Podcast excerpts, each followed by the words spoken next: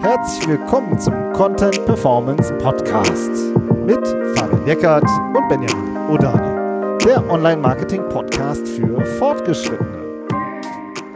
Hallo Fabian. Hallo Benjamin. Und hallo Franz. Hallo Benjamin, hallo Fabian. Heute ist Franz Wegner bei uns zu Gast. Ähm, wir nennen ihn mal unseren Head of kurze Videos, also der absolute Top-Profi und Spezialist, was Short-Video angeht. Und ähm, genau darüber möchten wir heute mit dir reden. Franz, danke, dass du dir die Zeit nimmst. Ich freue mich. Normalerweise bezahlt ihr mich, dass ich euren Content angucke und heute darf ich endlich mal organisch dabei sein.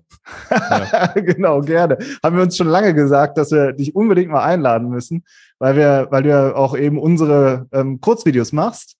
Ja, super. Fangen wir doch mal an. Ja, fangen wir an, äh, Franz. Auch von mir herzlich willkommen. Äh, auch wenn du nicht dafür bezahlt hast, dass du bei uns drin bist. Organisch, genau. Erzähl doch mal ein bisschen was zu dir. Seit wann schneidest du Videos und wie bist du eigentlich dazu gekommen, diese Videos auf diese, auf diese Art zu, zu schneiden, diese Shortform-Videos zu machen? Ja, Videoschnitt fasziniert mich fast schon mein Leben lang. Also ich werde jetzt 26 im nächsten Monat, also im Juli 2022 und ich schneide seit meinem zwölften Lebensjahr. Äh, das war eher so notgedrungen. Also ich, ich hatte irgendwie, hatte eigentlich immer weniger vor, Videoeditor zu werden, sondern ich wollte halt Content Creator sein.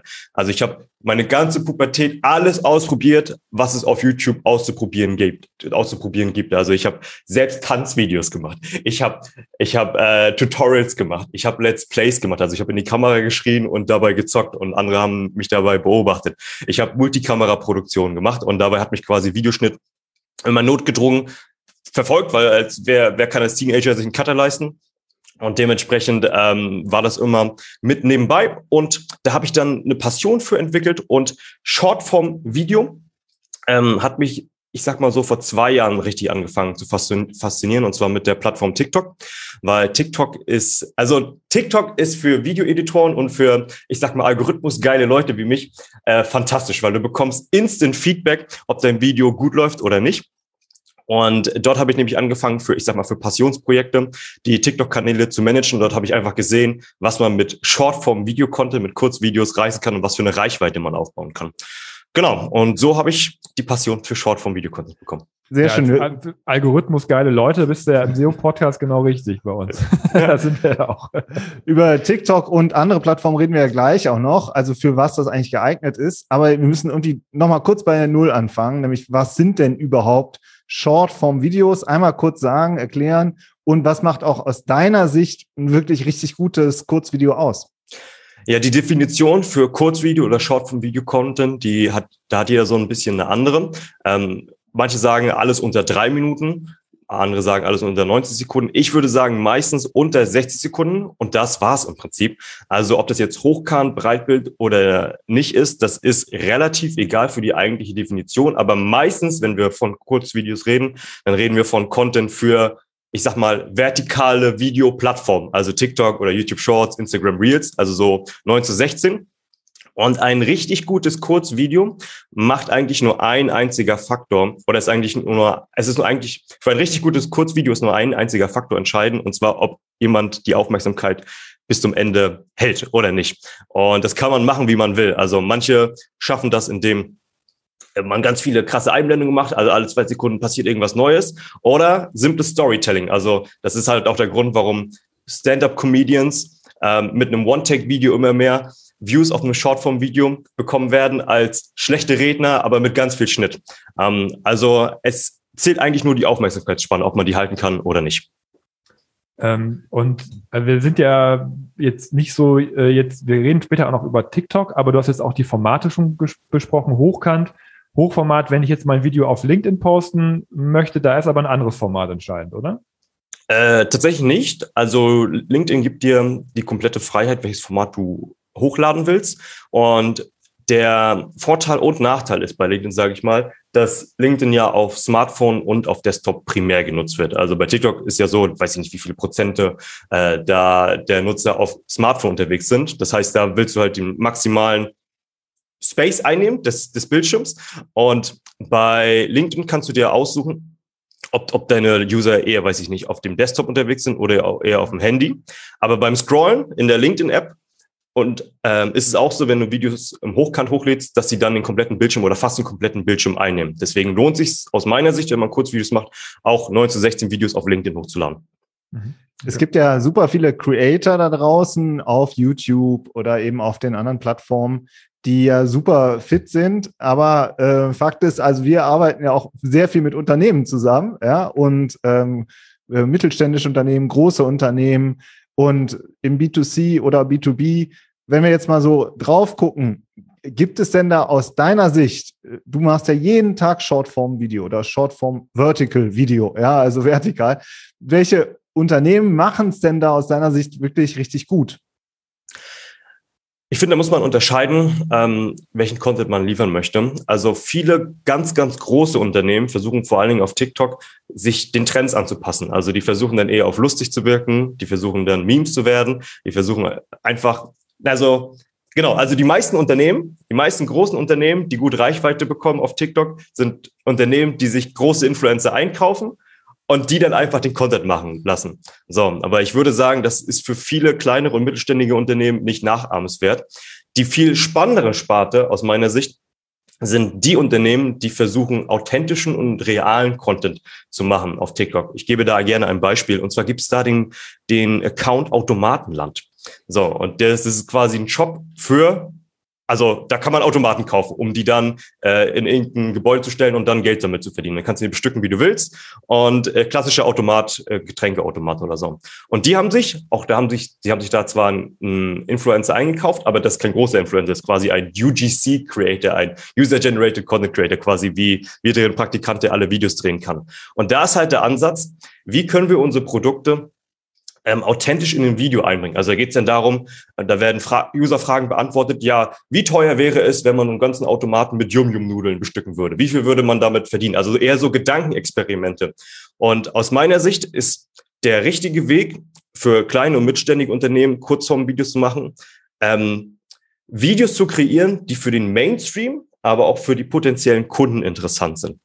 Das heißt, da diese Balance zu finden, das ist aus meiner Sicht der viel, viel ähm, bestrebbarere Weg als alles andere, wo man jetzt Influencer einkauft, wo man versucht, so irgendwelchen trendigen Sound zu tanzen, wo man irgendwelche Challenges macht oder so, weil da ist es sehr, sehr, sehr, sehr, sehr, sehr schwer aus der Masse hervorzustechen. Ein weiteres Beispiel will ich noch geben, der es auch noch sehr, sehr gut macht, und zwar ist es der gute Kemal Eures, ich weiß nicht, ob ich richtig ausspreche, der ist so ein bisschen Coach für Gastrobetreiber. Und der, der macht richtig interessanten Content. Der geht quasi so, der ist so ein bisschen Jumbo Schreiner mäßig, aber für Döner, für Dönerläden und für Pizzerien auf, auf der ganzen Welt.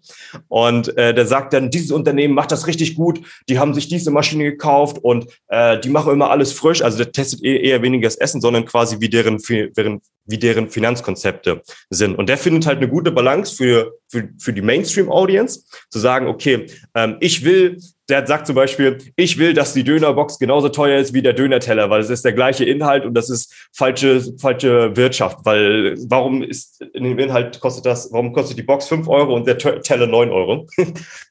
und der findet halt eine gute Balance, ich sag mal Mainstream-Audience anzusprechen und alle Leute, die sich von ihm coachen lassen wollen. Und das sind für mich Paradebeispiele, wie man als Unternehmen einen guten Short vom Content macht. Ja. Cool. Und ist das jetzt nur was für TikTok oder, oder ähm, grundsätzlich, also ich meine, als Unternehmen tut man sich ja eh immer schwer, neue Plattformen äh, sich, zu, äh, sich zu erschließen. Aber kann man das dann auch auf seinen bestehenden Plattformen machen, wenn man es geschafft hat, sich irgendein kreatives Konzept, was authentisch ist, selbst zu entwickeln? Ja, das Gute ist, Shortform-Video-Content wird eigentlich auf jeder Plattform aktuell gepusht. Selbst auf Facebook kann man mittlerweile nativ Reels hochladen. Also Reels, die nicht auf Instagram laufen, sondern wirklich nur auf Facebook. Also so weit sind wir mittlerweile angekommen, dass wirklich jede Plattform Kurzvideos anbietet, im Sinne von äh, TikTok sowieso, YouTube hat das Shorts-Format, Instagram hat das Reels-Format und äh, Link, bei LinkedIn sind es auch aktuell normale Videos. Ähm, da gibt es auch keinen extra Reiter für Kurzvideos, aber das ist, glaube ich, auch nur eine Frage der Zeit. Und wenn was aktuell gepusht wird, universal auf allen Plattformen, dann ist es Video-Content, kurzer Video-Content. Also ja, und ach, Pinterest gibt's ja auch noch. ähm, und ja, also eigentlich auf jeder Plattform. Vielleicht auf der eigenen Homepage ist vielleicht schwierig, aber so die ganzen Social Media Kanäle würde ich überall befeuern mit Social Media Content in Videoform. Jetzt ist es ja so, ähm, oft hat man ja in einem Unternehmen schon ein oder zwei Kanäle sich aufgebaut und du stehst ja immer vor der Frage, machen wir jetzt einen neuen Kanal oder nicht? würdest du jetzt einfach ein, ein zentrales Format entwickeln und die dann auf allen Plattformen ausspielen? Also ein Video und das kippst du auf TikTok rein, auf äh, Insta. Oder würdest du eher einen Kanal machen und den richtig betreuen?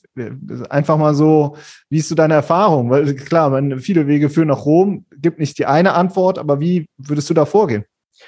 Ich würde es auch, also ich in diesem Sinne, in diesem Sinne würde ich das abhängig von der Plattform und vom Content machen. Ähm, man muss sich auch immer Gedanken machen, wo sind meine, wo ist meine Zielgruppe und wie schneide ich denn das Video? Beispiel, auf TikTok gehen halt viel mehr Nutzer rein mit dem in eurer Welt wäre es ja Search Intent, äh, also mit, mit dem Vorhaben, Videos zu sehen. Das heißt, bei TikTok kann man zum Beispiel Untertitel weglassen in den meisten Fällen. Oder bei, oder ganz viele machen das auch einfach und damit kannst du trotzdem erfolgreich sein. Während du Videos, wenn du Videos auf LinkedIn postest, musst du halt davon ausgehen, dass 80 Prozent deiner potenziellen Konsumenten dein Video nicht verstehen, wenn du keine Untertitel drin haben, äh, keine drin hast, weil sie halt beim, wenn sie unterwegs sind, im Feed durchscrollen oder so. Das heißt, das hat so inhaltliche Folgen. Entschuldigung, es hat, äh, hat technische Ausmaße, wo man sich Gedanken machen muss, aber auch von der Länge. Also wenn, wenn du auf so eine algorithmusgetriebene Plattform bist, wie TikTok, wo die Nummer eins, der, der Nummer, der Nummer eins Faktor die Retention ist, also ob dein Video bis zum Ende gesehen wird oder nicht, da lohnt es sich zum Beispiel eher kürzere Videos zu machen. Während auf LinkedIn aus meiner Erfahrung, aber Ausnahmen bestätigen natürlich die Regel, eher etwas längere Videos besser laufen. Also mit etwas länger meistens meine ich über 30 Sekunden. ähm, und, und bei TikTok unter 30 sogar unter 15 Sekunden.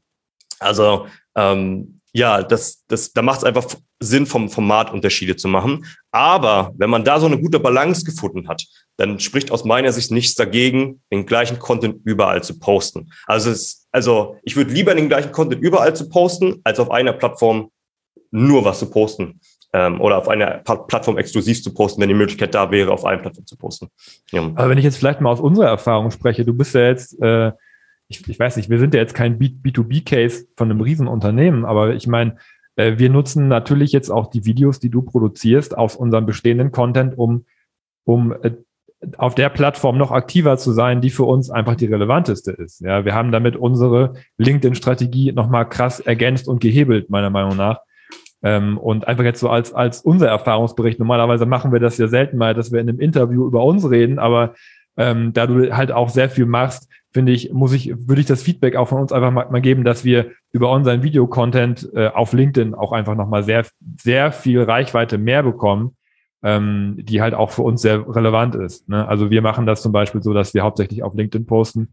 Ähm, und wenn ich das jetzt zum Beispiel auf meinem Instagram-Account nochmal poste, dann kriege ich da auch ordentlich Reichweite drüber. Aber du sagst schon, die, die Zielgruppe ist jetzt nicht unbedingt auf Insta. so zumindest, was jetzt unseren, unseren Bereich angeht. Das ist schon sehr, sehr interessant.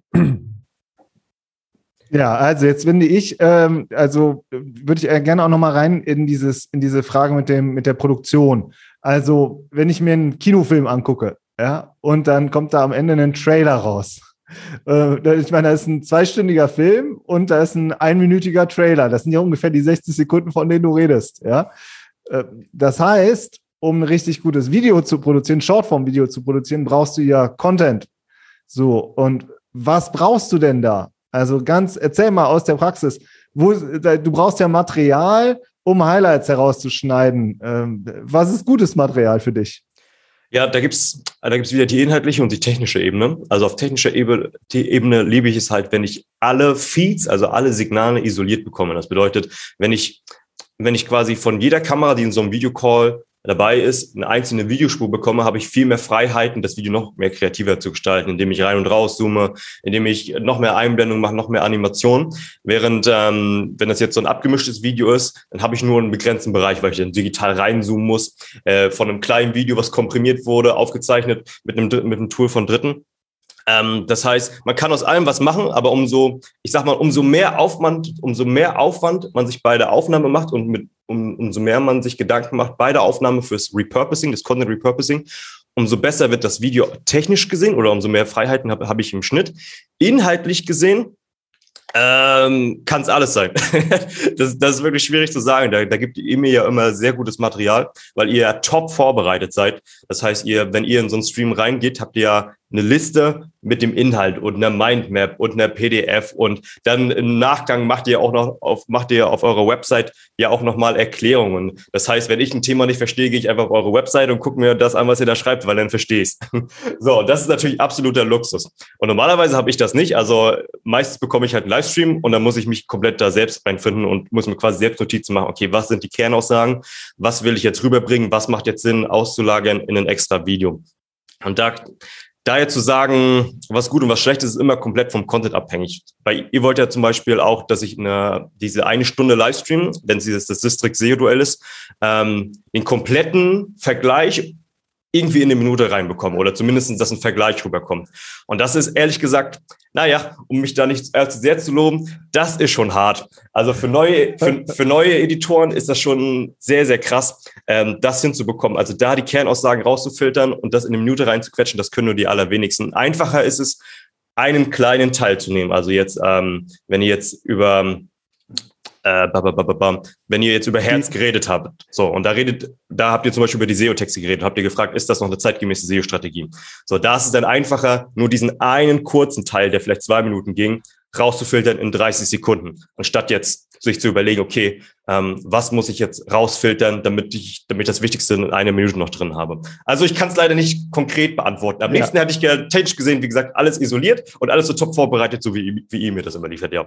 Aber da sieht man schon, wie, äh, wie sehr das auch an der inhaltlichen Konzeption hängt. Ja? ja. Also sagen wir mal, wir sind jetzt ein Urlaubs, ähm, ein Urlaubsportal und dann machen wir die fünf schönsten Orte in den USA. Ort eins, Ort zwei, Ort drei, Ort vier, Ort fünf. So, und dann kannst du schön fünf ein Minute oder fünf 30 Sekunden daraus bauen. So, und alles ist schön für dich, weil natürlich der Content auch so strukturiert ist. Ja, also das finde ich, ähm, da merkt man einmal mehr, wie sehr sozusagen eine inhaltliche Konzeption wichtig ist. Aber wenn du da auch noch mal rein, können, kannst du da noch ein bisschen tiefer gehen. Was für inhaltliche Formate, was für inhaltliches Material brauchst du, ähm, kann man einen eigentlich überhaupt noch alles nutzen für so ein Shortform-Video? Ja, da muss man, glaube ich, aus meiner Sicht auch wieder differenzieren, ob das Short, ob, ob das Short-Video vorher geskriptet ist, also ob man quasi nur für das Kurzvideo aufzeichnet oder ob man es repurposed, also jetzt aus dem Livestream oder aus dem Podcast nochmal versucht, die richtigen Momente zu filtern. Wenn man den Luxus, wenn man den Luxus hat, vorher zu skripten, was ich immer empfehlen würde, was zeitlich deutlich weniger aufwendig ist, ich sag mal für den, für den, für den Creator, vor allem wenn man Solo-Creator ist und keinen Videoschnitt asi hat, so wie mich, dann ähm, dann funktionieren halt Listicles immer gut.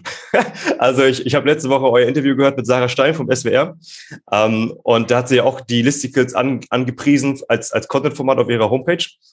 Und so ist es, so ist es ehrlich gesagt auch für Shortform-Video-Content. Also Listicles funktioniert immer super. Im Zweifel Top 5, Top 10, Top 3 in ein kurzes Video reinballern. Funktioniert immer gut. Oder, was auch immer sehr gut funktioniert, über Storytelling zu gehen. Also die typische Hero-Storyline. Wir hatten dieses Problem, dann haben wir das versucht, dann hat das nicht geklappt, dann haben wir nochmals probiert und dann haben wir das Ergebnis bekommen, was wir wollten.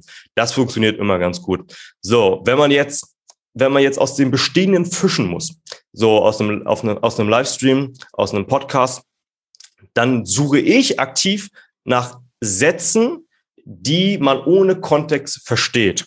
Also vor allen Dingen, wenn man Bezug nimmt zu vorherigen Sätzen oder zu vorherigen Punkten aus der Vergangenheit, die man vor einer halben Stunde gesagt hat, das ist dann recht schwer, das in so einen Shortform-Video-Content-Format reinzupreschen. Das heißt, ich suche aktiv nach Sätzen, die ohne Kontext funktionieren oder ich schneide mir die um.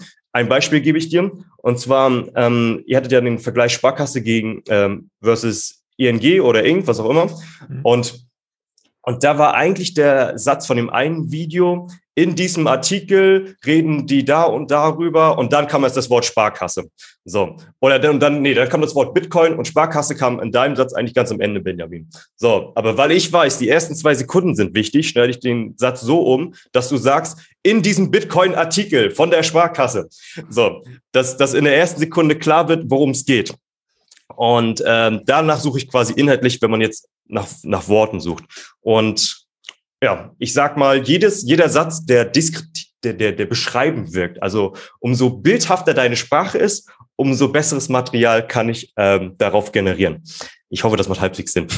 Boah, ja. Aber ich meine, da sieht man auch mal, was da alles mit drinne steckt, ja, an gedankliche Arbeit und an Erfahrungen, die man braucht, um zu wissen, wie man, wie man den Einstieg macht, damit er halt halt auch catchy ist, damit das Video fun funktioniert.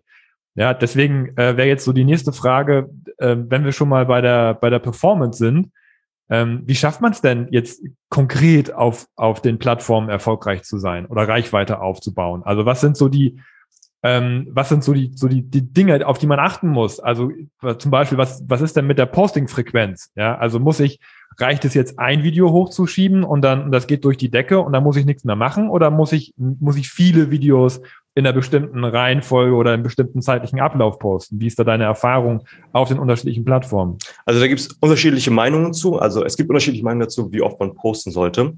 Ähm, das Gute ist bei TikTok, und bei YouTube vor allen Dingen, da bekommst du die, die Statistik, ob dein Video zu Ende gesehen wird oder nicht, direkt in den Statistiken halt. Also du kannst wirklich sehen, ist mein Video gut für den Algorithmus oder nicht? Und ein Video ist gut für den Algorithmus, wenn es bis zum Ende gesehen wird oder im allerbesten Fall mehrmals.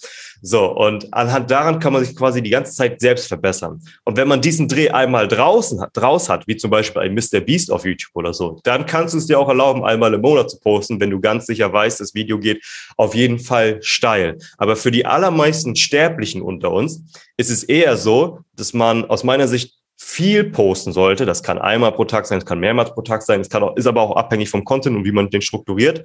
Und wenn man so ein gewisses Grundlevel an Qualität erreicht hat, dann hat jedes Video so eine gewisse Chance, wieder viral zu gehen. In, aus meiner Erfahrung kann ich so sagen, wenn man dieses Grundlevel an Qualität erreicht hat, geht eins von zehn Videos mehr ab als alle anderen. Und dieses eine Video sorgt dann für den eigentlichen Follower- und View-Anstieg bei den ganzen anderen Videos. Ja, also so eins von zehn Videos funktioniert gut. Und ob du die jetzt, ob du jetzt zehn Stück innerhalb von einer Woche postest oder zehn innerhalb von zwei Monaten, ist dir überlassen. Es dauert dann einfach nur länger für dich. Also der, genau, für TikTok ist eigentlich egal, ob du fünf Videos pro Tag postest oder eins.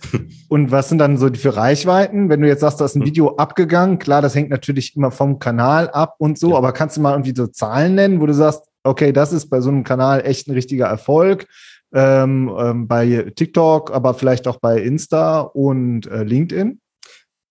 Ja, generell ist es aktuell bei TikTok, TikTok am einfachsten, schnell Reichweite aufzubauen oder die größte Reichweite aufzubauen. Das weiß ich, weil ich Formate hat oder betreut habe, wo ich den Content quasi auf allen Plattformen parallel gepostet habe. Und dann ging bei TikTok ein Video mit einer Million Views ab und bei YouTube Shorts hat es dann 100 oder so. Ähm, also das ist, da sind die Unterschiede wirklich noch krass von den Plattformen und da steckt man auch nicht so wirklich dahinter. Es ist wirklich so ein bisschen Game of Chance.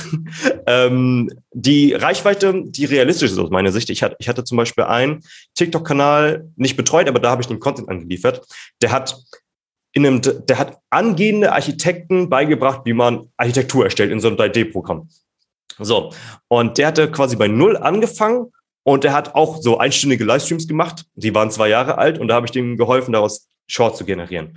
Und da haben so, ich sag mal, in der Regel alle Videos mindestens 1000, 2000 Views bekommen. Das ist so sein Base View. Und eins von zehn Videos ging dann richtig ab. Und mit richtig ab war es dann über 100.000 Aufrufe.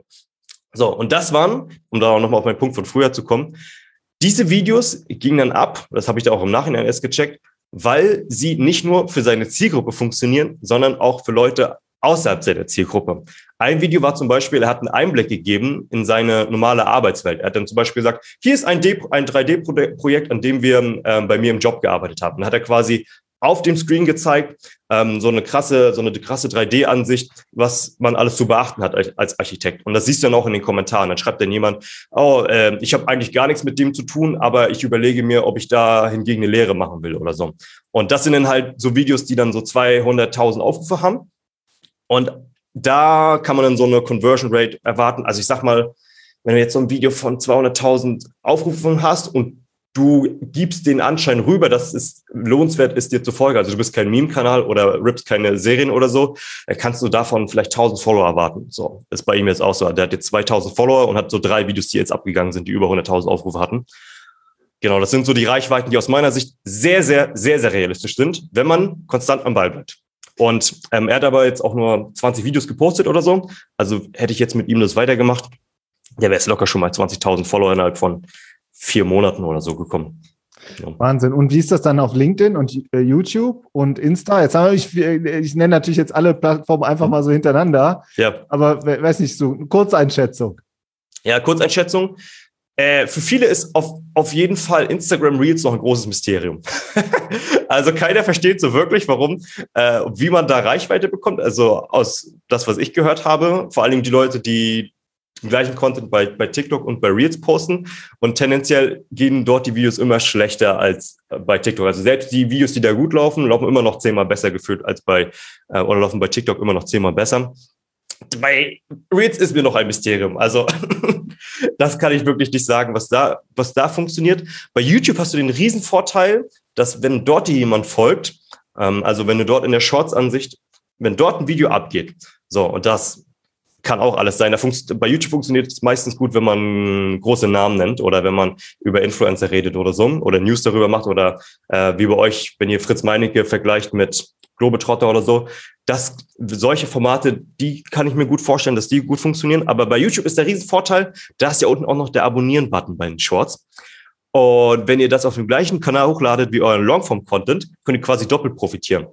Und das ist so der Riesen, das ist so der Riesenvorteil bei YouTube Shorts, aber das ist auch sehr, sehr schwierig, Momentum zu bekommen. Also aus meiner Erfahrung dauert das manchmal da ein paar Monate, bis dort der Algorithmus sagt, ja, wir, wir schütten dein Content ähm, überhaupt mal in den Algorithmus aus und sagen, okay, es können tausend Leute sehen. Da steckt, dann, da steckt man manchmal nicht so ganz drinne. Und bei LinkedIn ist es noch am ehesten so, dass es hauptsächlich deine eigenen Follower bekommen. Und wenn es deine eigenen Follower gut finden, dann geht's dann erst an die weiteren Kreise. Also das ist so der größte Unterschied zwischen den Plattformen aus meiner Sicht. Also LinkedIn, Fokus auf die bestehenden Follower. Wenn es dann abgeht, geht's ähm, an alle anderen. Und Shorts, Reels und TikTok geht hauptsächlich immer an neue Audienzen. Was sehr, sehr cool ist aus meiner Sicht. Und wenn wir jetzt mal auf LinkedIn bleiben, das ist jetzt ja. unsere zentrale Plattform und auch für viele B2B-Unternehmen ja auch die, das zentrale Social Network. Von daher ist ja auch da oft die Frage, ähm, lohnt es sich gerade speziell für diese Plattform Videos zu machen? Du hast ja jetzt in den letzten Monaten dich auch intensiver mit der Plattform beschäftigt. Ähm, hast da irgendwie auch so eine kleine Challenge gemacht, irgendwie, ich will auf 1000 Follower kommen und so.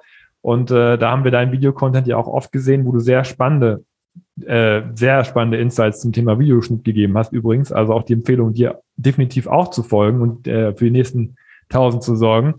Ähm, was, aber jetzt immer bei, bei LinkedIn bleiben. Eignet sich die Plattform jetzt speziell dafür, Videos zu machen? Ich habe auch mal gehört, Videos werden gepusht aktuell so ein bisschen vom Algorithmus her, oder es war zumindest mal so.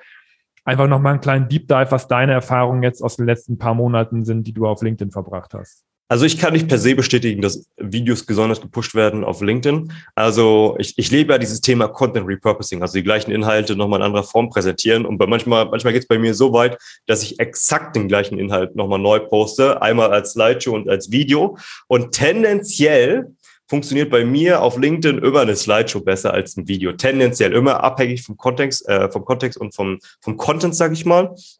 Weil ich würde aus meiner Sicht, da habe ich aber keine Beweise für, weil einfach wieder die, die User-Intention eine andere ist. Weil Leute nicht primär gehen, weil Leute nicht primär auf LinkedIn gehen, um Videos zu schauen. Das heißt, diese Barriere, erstmal ein Video sich anzuschauen, ist einfach schon mal höher, als einfach nur einen Text zu lesen oder sich durch eine Slideshow durchzuwischen.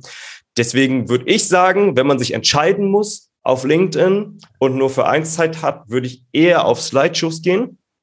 Ähm, Außer man hat jetzt wirklich einen riesen Fokus auf, auf Videos oder man, man, man macht eher, ich sag mal so Doku-Content. Also ein Video, was bei mir richtig gut abging, war, war, als ich ein Aufrufvideo gemacht habe. Also ich, ich habe vor, im Juli 2022 zehn TikTok-Kanäle von anderen hochzuziehen, von mindestens, von null auf mindestens 1000 Follower, aber mehr.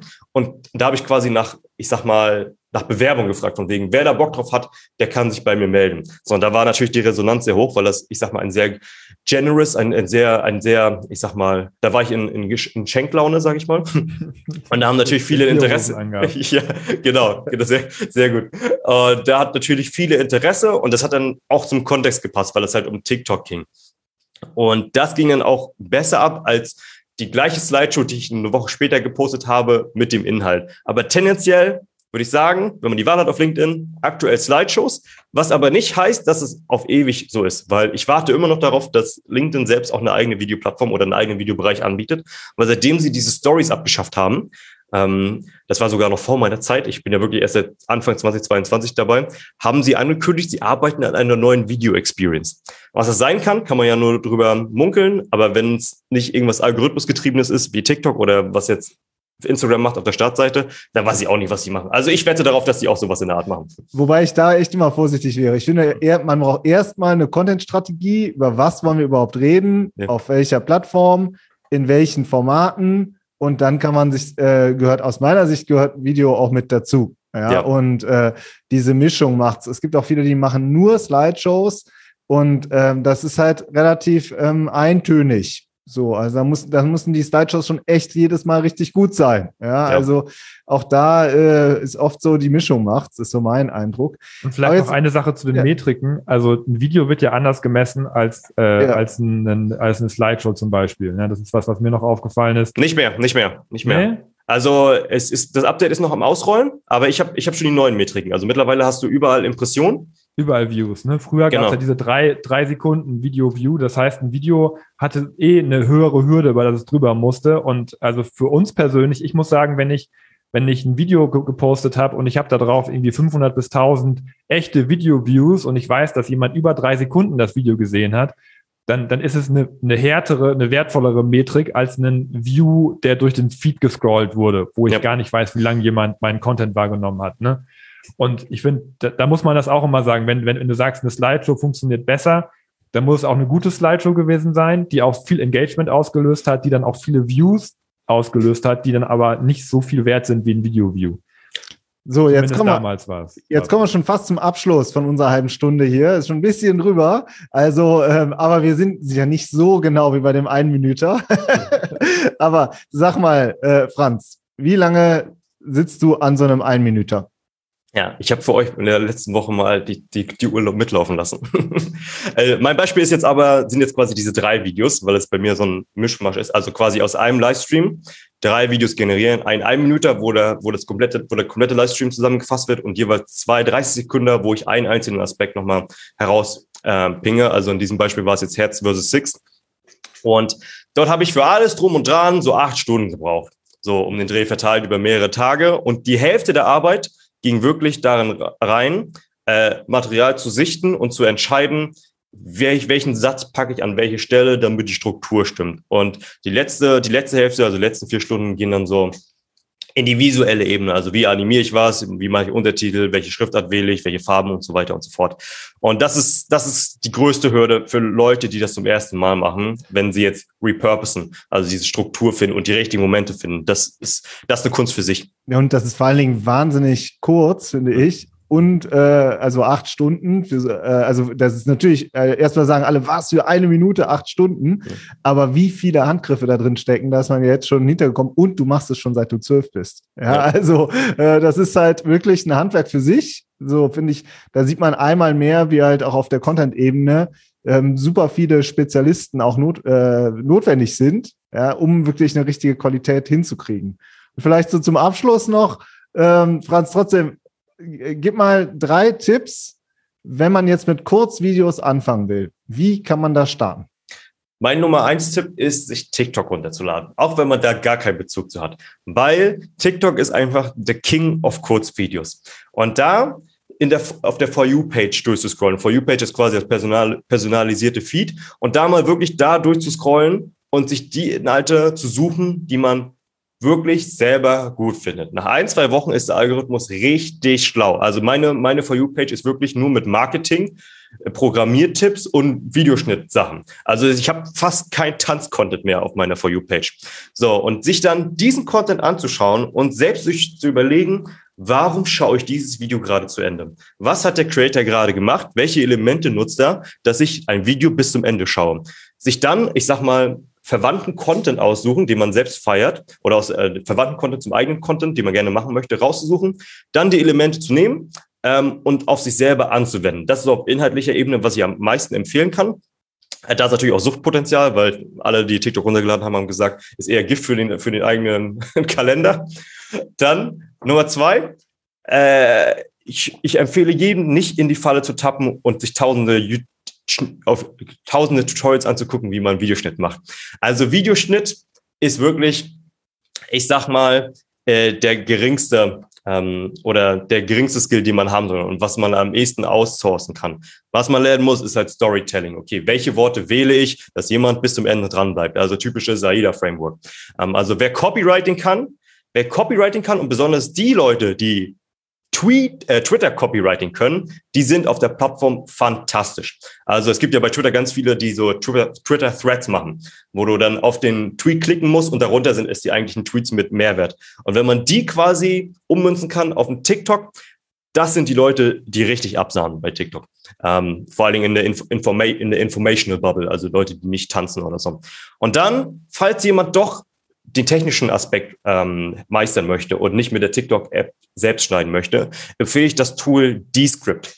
Das ist, ähm, die haben so ein bisschen als Slogan, das, das, was ich aktuell manuell mache, dass ich Worte so ändere, äh, dass es passt und algorithmusmäßig geliebt wird, kann man dort wie ein Word-Dokument machen. Also man kann quasi schneiden, indem man ein Word-Dokument editiert. Das heißt, man lädt ein Video hoch, da bekommt man ein Transkript angezeigt und dann kann man einfach die Worte verschieben und dann wird es automatisch geschnitten. Und seit März 2022 unterstützen sie jetzt auch deutsche Sprache, also ist ganz neu. Und äh, da hat man auch ganz viele Möglichkeiten mit Texteinblendungen, ohne dass man Premiere Resolve oder welches Programm auch immer, welches Schnittprogramm auch immer äh, man da lernen möchte, ohne das zu beherrschen. Deswegen descript.com kostet irgendwie 20 Dollar im Monat oder so, aber lohnt sich. Genau. Boah, krass. Nochmal richtig äh, Gas gegeben am Ende. Mhm. Franz, äh, super cool, dass du deine Erfahrungen so mit uns teilst, so viel erzählst und äh, so tolle Arbeit für uns leistest. Und dass du jetzt hier im Podcast warst, ähm, ja, wie gesagt, ich denke mal, damit sind wir am Ende, Benjamin, oder? Ja, war uns eine Ehre. Vielen Dank, Franz, dass du dir die Zeit genommen hast. Es hat mir sehr viel Spaß gemacht. Danke euch. Ciao. Ciao.